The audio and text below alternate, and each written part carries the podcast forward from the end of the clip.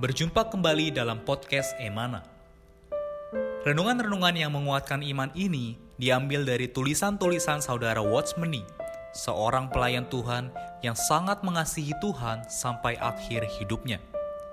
Semasa hidupnya, Tuhan memakai saudara Watchmeni untuk menyingkapkan banyak terang dan wahyu Alkitab. Di antaranya adalah mengenai salib, mengenai Kristus sebagai hayat, juga mengenai kesatuan tubuh Kristus. Kami berharap kehadiran podcast Renungan Emana, khususnya di masa pandemi virus hari ini, dapat menghibur dan menguatkan iman Anda. Podcast Renungan Emana dapat Anda dengarkan melalui aplikasi Emana dan Spotify. Anda dapat menghubungi kami pada nomor hotline Emana di 0851 5677 2397. Sekali lagi Anda dapat menghubungi kami pada nomor hotline Emana di 0851 5677 2397.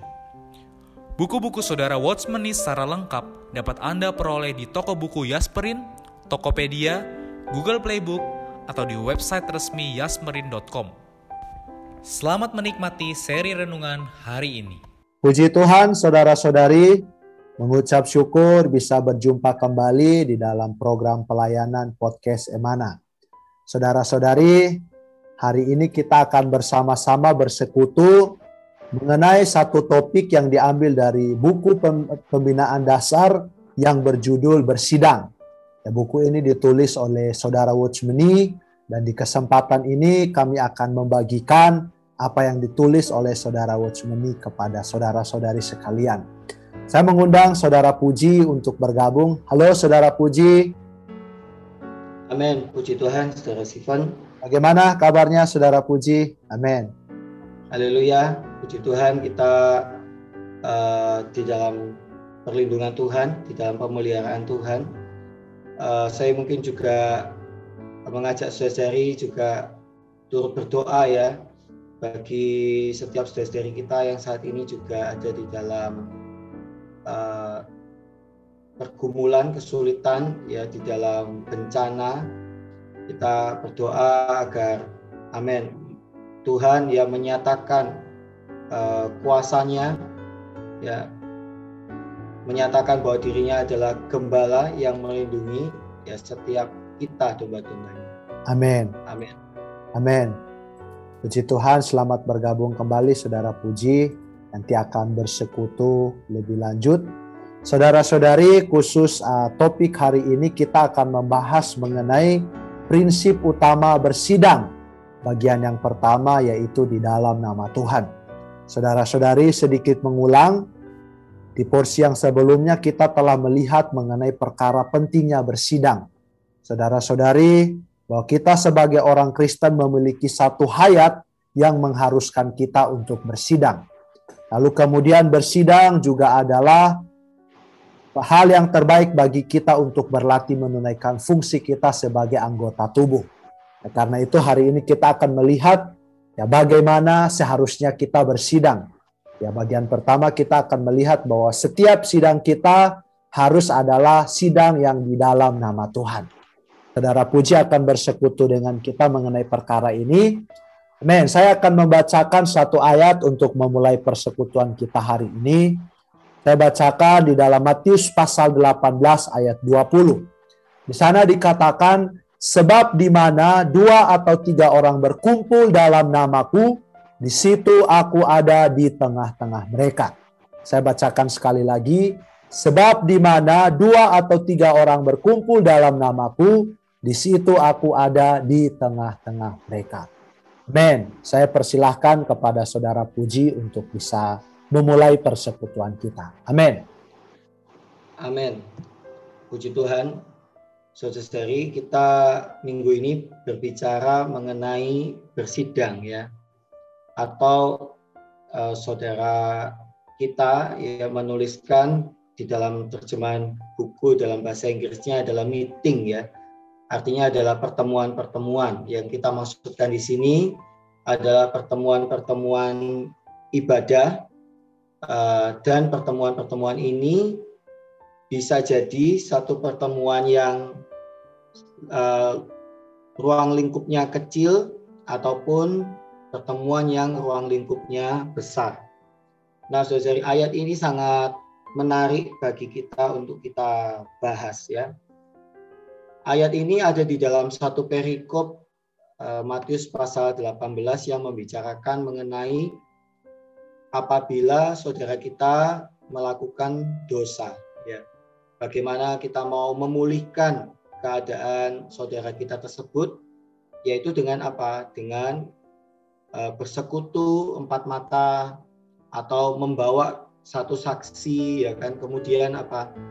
Uh, membawa saudara-saudara dalam gereja.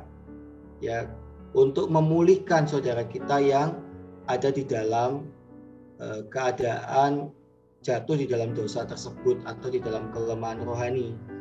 Nah, saudara-saudari, artinya saudara-saudari, pertemuan kita ya, perhimpunan atau uh, ibadah kita itu bukan dimaksudkan di dalam uh, ibadah-ibadah yang banyak hari ini orang Kristen uh, uh, ketahui ya atau orang Kristen kenal ya yaitu kalau ibadah itu ya harus banyak saudara ya kan harus uh, ramai ya harus misalkan puluhan orang ya atau minimal belasan orang ya kalau sedikit itu tidak terhitung sebagai ibadah ya.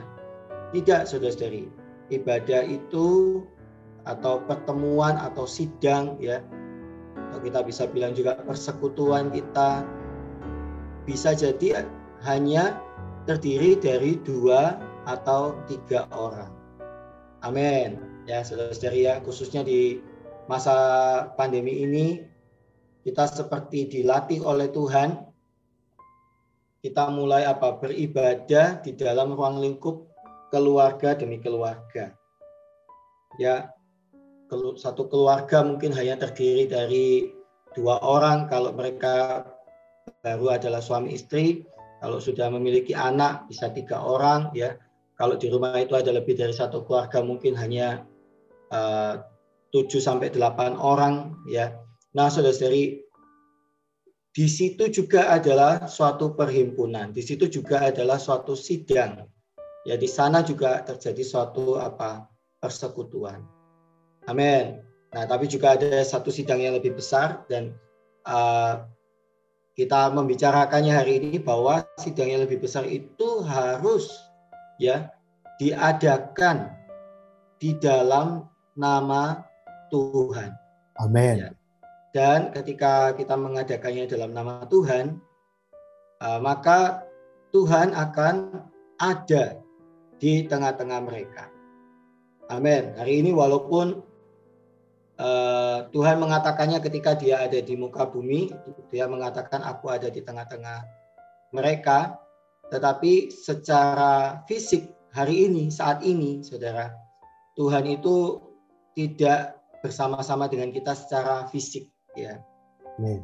Karena apa? Tubuh jasmani Tuhan ya ada bersama-sama dengan Bapa ya.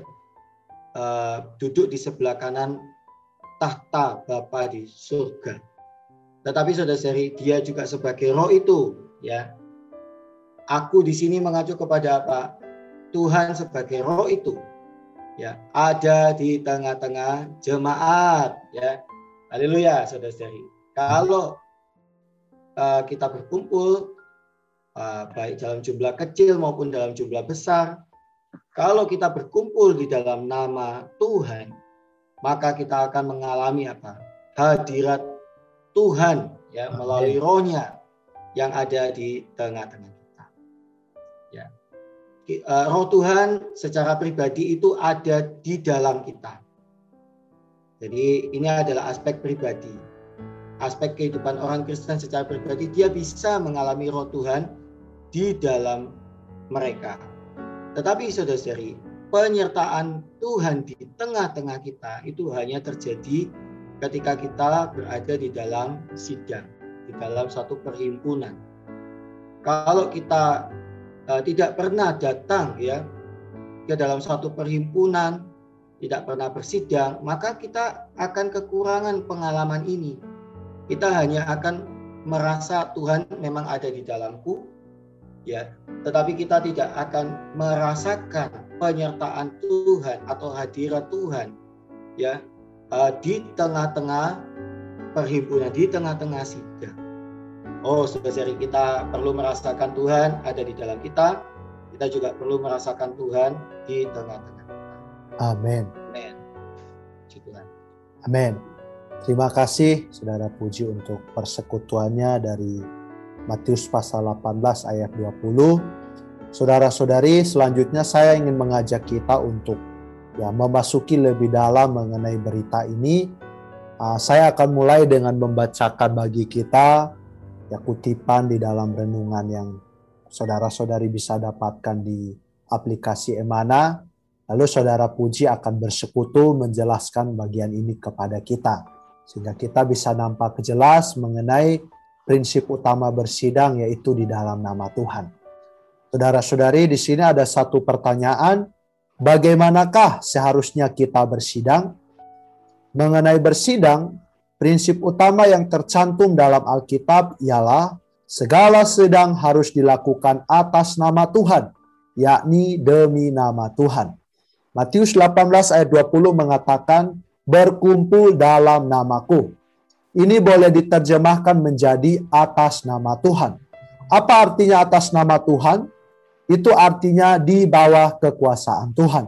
Tuhan itulah pusat atau inti dan semua orang tertarik datang ke hadapan Tuhan. Maka kita datang bersidang bukan melihat saudara atau saudari tertentu dan bukan saudara atau saudari tertentu yang menarik kita datang bersidang. Kita bersidang berarti datang ke bawah nama Tuhan bersama-sama dengan banyak saudara-saudari dan Tuhan menjadi intinya. Kita datang bersidang bukan untuk mendengarkan khotbah, melainkan menghadap Tuhan. Jika Anda datang bersidang untuk mendengarkan khotbah seseorang, berarti Anda di bawah nama orang itu, bukan di bawah nama Tuhan. Ada kalanya orang memakai nama seseorang untuk menarik orang lain itu berarti ia menghendaki orang berada di bawah nama orang itu. Tetapi Tuhan berkata bahwa kita harus bersidang di dalam namanya. Men, puji Tuhan. Saya persilahkan kepada saudara puji. Men. Puji Tuhan, saudari. Uh, paling tidak di dalam penggalan uh, paragraf yang dibaca oleh saudara Stephen kita bisa melihat uh, ada empat perkara ya bahwa kita mengadakan satu sidang, satu perhimpunan, ya satu persekutuan itu adalah perlu diadakan di dalam nama Tuhan ya atau tadi ada juga terjemahan yang mengatakan atas nama Tuhan. Uh, apa pun itu saudari, pengertiannya adalah bahwa uh, Tuhan itu yang berkuasa ya Amin. yang berkuasa di tengah-tengah kita. Jadi ini adalah yang pertama. Saudara-saudari sidang kita harus dikendalikan ya uh, oleh Tuhan itu sendiri. Ya, saudara-saudari kalau kita membaca di bagian di dalam uh, surat 1 Korintus ya, di sana dikatakan bahwa apa? Saudara-saudari di dalam uh, pertemuan-pertemuan ibadah kita masing-masing orang itu boleh mempersembahkan sesuatu. Amin. Ya, entahkah orang itu mempersembahkan uh, mazmur, hitung puji-pujian, nyanyian rohani, ya, mempersembah uh, bernubuat. Uh, ada juga yang di sana dikatakan adalah berbahasa menafsirkan bahasa roh. Tetapi saudari, semuanya itu harus berjalan dengan apa? tertib ya dan teratur. Nah, yang membuat tertib dan teratur uh, di dalam satu Korintus ini adalah apa? Bukan diri kita, bukan di apa di dikuasai oleh satu orang ya kan. Tetapi yang membuat kita bisa tertib, kita bisa teratur itu adalah apa? Adanya Roh Kudus. Amin. Ya, di tengah-tengah kita. Nah, kalau setiap orang itu di dalam kuasa uh, atau di dalam ketaatan ya terhadap Roh Kudus, maka saudara-saudari sidang itu bisa apa menjadi teratur ya, menjadi tenang, menjadi teratur. Dan setiap saudara-saudari bisa menunaikan fungsi mereka itu adalah hari uh, Rabu yang kita kemarin bahas. Ya, setiap orang mau sharing, silakan. Tetapi apa? Anda harus melatih roh Anda ya. Anda harus bertanya kepada Tuhan. Tuhan, saat inikah saya harus sharing ya kan? Uh, kapankah saya harus uh, berdoa ya? Bagaimana saya mengaminkan saudara kita? Itu semua apa? Dilakukan oleh uh, kuasa Tuhan Amen. yang ada di tengah-tengah sidang itu. Yang kedua, saudara-saudara, bahwa ketika kita bersidang, kita tidak bersidang untuk menemui uh, satu orang tertentu, ya, tidak tertarik kepada satu orang tertentu. Jadi uh, kalau sidang kita itu adalah berdasarkan uh, satu tokoh, ya satu orang, kita tertarik dengan khotbahnya, ya. Kalau yang khotbah ini maka saya akan datang. Kalau yang khotbah bukan itu saya nggak terlalu tertarik, ya kan? Oh, saudara-saudari, itu tidak tepat Berarti apa? Sidang itu, perhimpunan itu di atas namakan nama sang pengkhotbah tersebut, ya kan? Nama sang tokoh tersebut bukan nama Tuhan, saudara-saudari. Ya. Karena apa? Begitu tokoh itu tidak ada, kita tidak akan datang. Kita tidak akan tertarik. Begitu bukan dia yang berkhotbah, kita tidak akan mau, ya. Nah, tetapi saudara-saudari, amin. Di dalam Eh, gereja-gereja lokal hari ini ya kita tidak mengatasnamakan apa tokoh ya kita tidak uh, mau uh, menuliskan ya ini ada orang yang besar orang yang berkarunia luar biasa dan kita mau mencoba menarik orang-orang dengan uh, nama tersebut tidak ya di tengah-tengah gereja lokal di tengah-tengah pemulihan Tuhan hari ini seharusnya adalah nama Tuhan saja, saudara-saudara yang bisa menarik kita ya.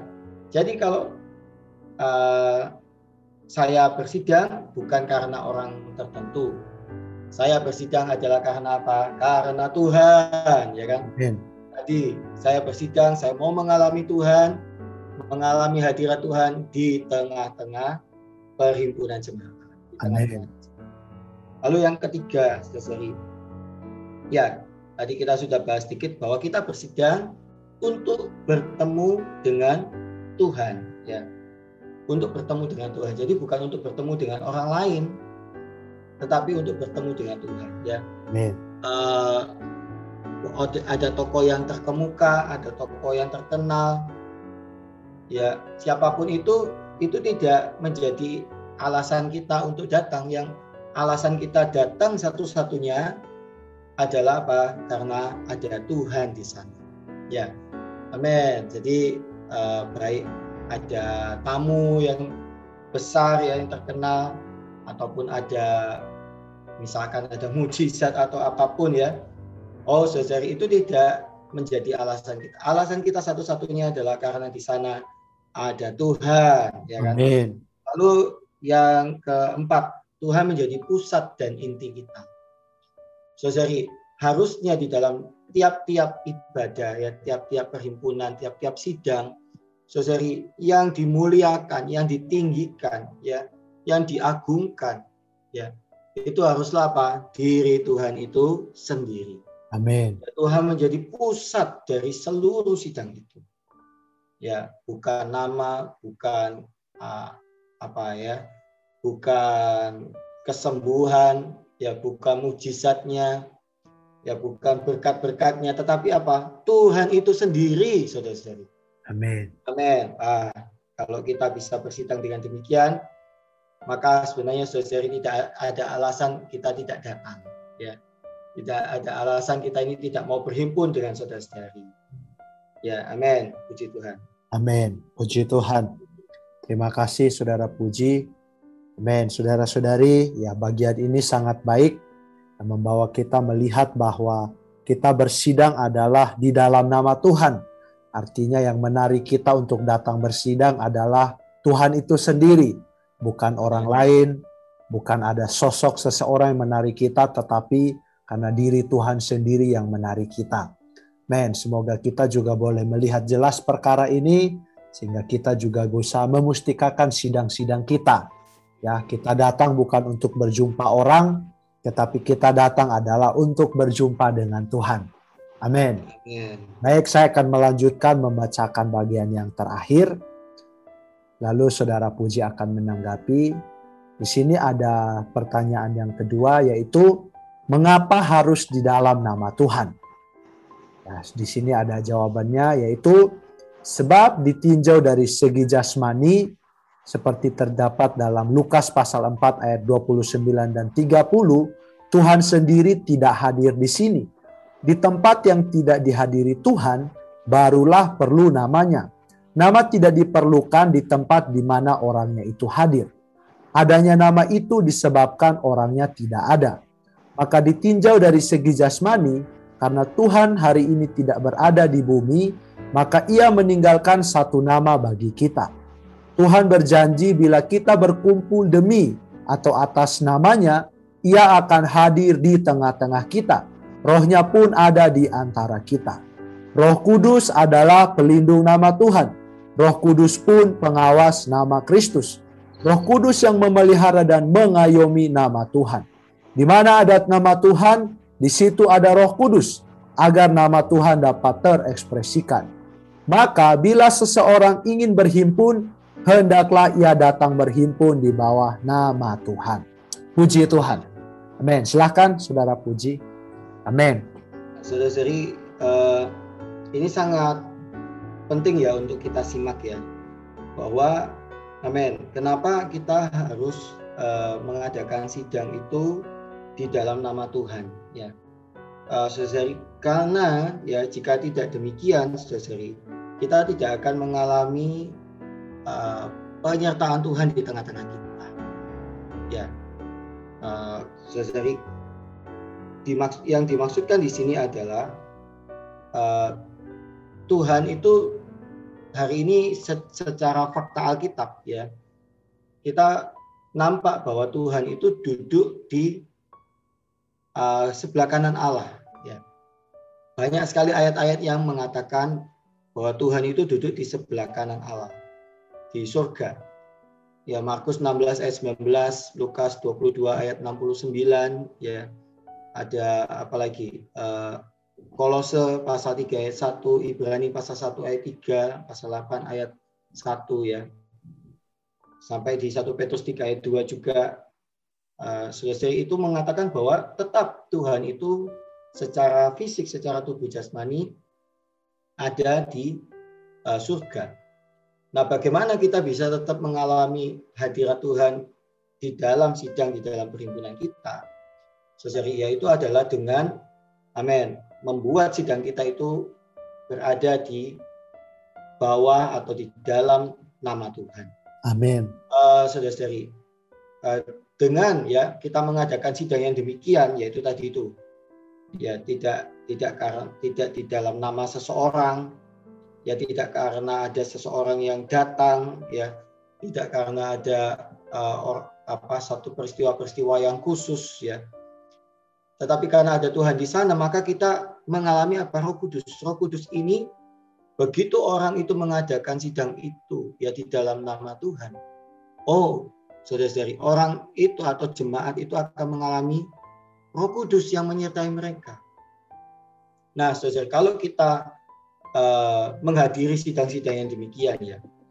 Walaupun saudara-saudari kita tidak melihat Allah secara jasmani ya, tetapi kita akan bisa apa? merasakan, kita akan bisa bersaksi ya bahwa sungguh Allah itu ada di tengah-tengah kita.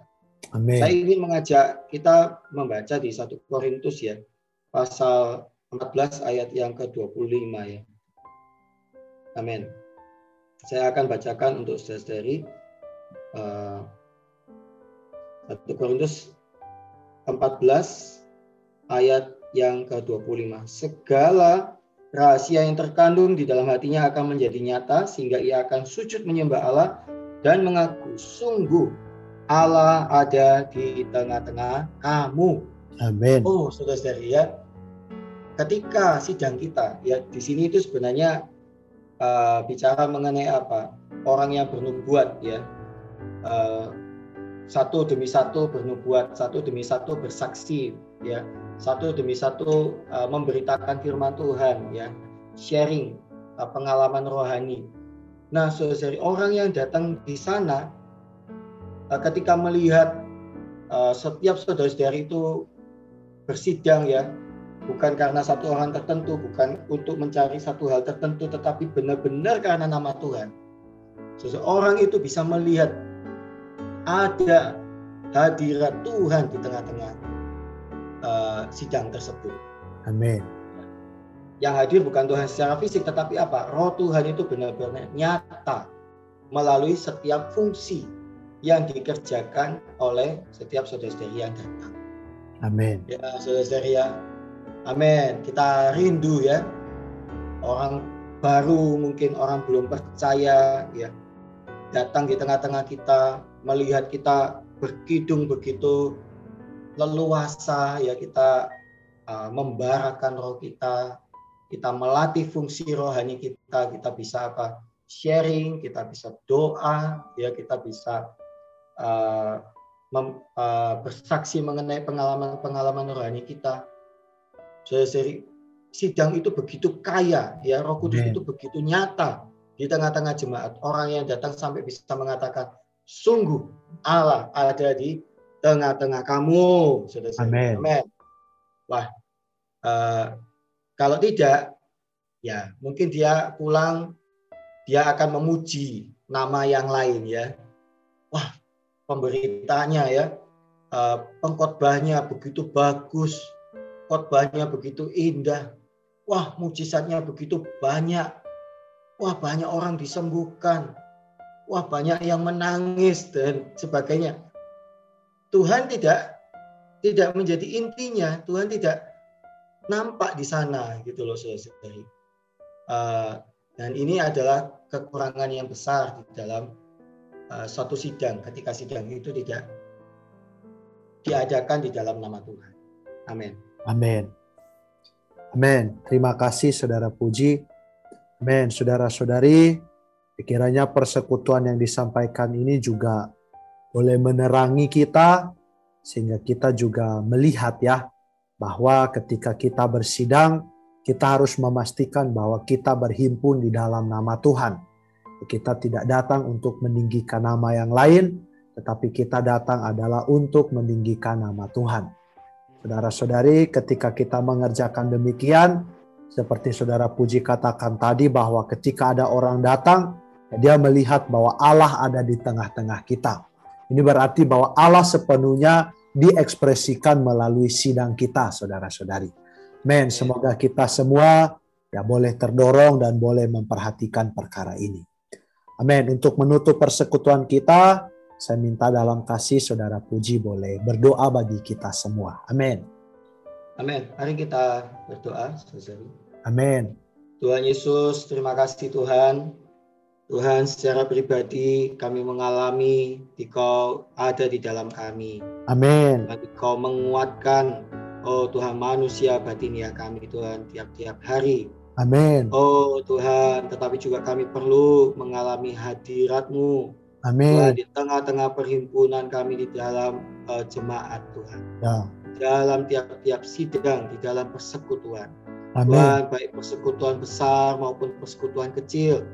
Oh Tuhan, oh baik di Tuhan satu oh Tuhan ruang pertemuan yang besar maupun di dalam rumah-rumah. Amin. Oh Tuhan khususnya di tengah-tengah keluarga kami Tuhan. Kami bisa tetap mengalami hadirat-Mu. Amin. Tuhan asal kami bersidang bukan untuk alasan yang lain. Tuhan bukan untuk oh Tuhan bertemu dengan orang-orang tertentu bukan karena tertarik dengan oh hal-hal tertentu tetapi benar-benar karena kami mencari Tuhan. Amin. Benar karena kami ingin bertemu dengan Tuhan. Benar-benar karena kami ingin mendengar pembicaraan Tuhan. Amin. Ya, maka kami akan merasakan, maka kami akan Tuhan mendapat, oh Tuhan begitu kaya Tuhan. Tuhan, Dikau mengalir, Dikau menyuplai kami di dalam setiap sidang. Amin. Jadikan kami juga orang-orang yang Tuhan melakukan fungsi kami Tuhan di dalam sidang kami bisa Tuhan oh satu persatu oh Tuhan memberitakan oh, kebenaran, Amin. saksi. Oh Tuhan Yesus bernubuat demi oh Tuhan demi kemuliaan-Mu Tuhan bukan demi diri kami sendiri. Amin. Demi kemuliaan manusia. Tuhan Yesus sungguh ajari kami bukakan firman ini kepada setiap kami yang mendengar. Amin. Kasih Tuhan, dalam namamu kami berdoa. Amin. Amin. Puji Tuhan. Terima kasih Saudara Puji untuk persekutuannya hari ini. Amin. Berharap minggu depan bisa bergabung lagi mempersekutukan firman Tuhan dengan kita semua. Amin. Tuhan juga memberkati saudara-saudari yang mendengarkan podcast ini. Amin. Semoga Tuhan tetap memelihara dan meneguhkan kita semua. Mulia Amin. bagi Tuhan. Mulia bagi Tuhan. Sekian podcast Renungan Emana hari ini. Kami akan kembali pada seri berikutnya. Anugerah dari Tuhan Yesus Kristus dan kasih Allah dan persekutuan Roh Kudus menyertai kita semua.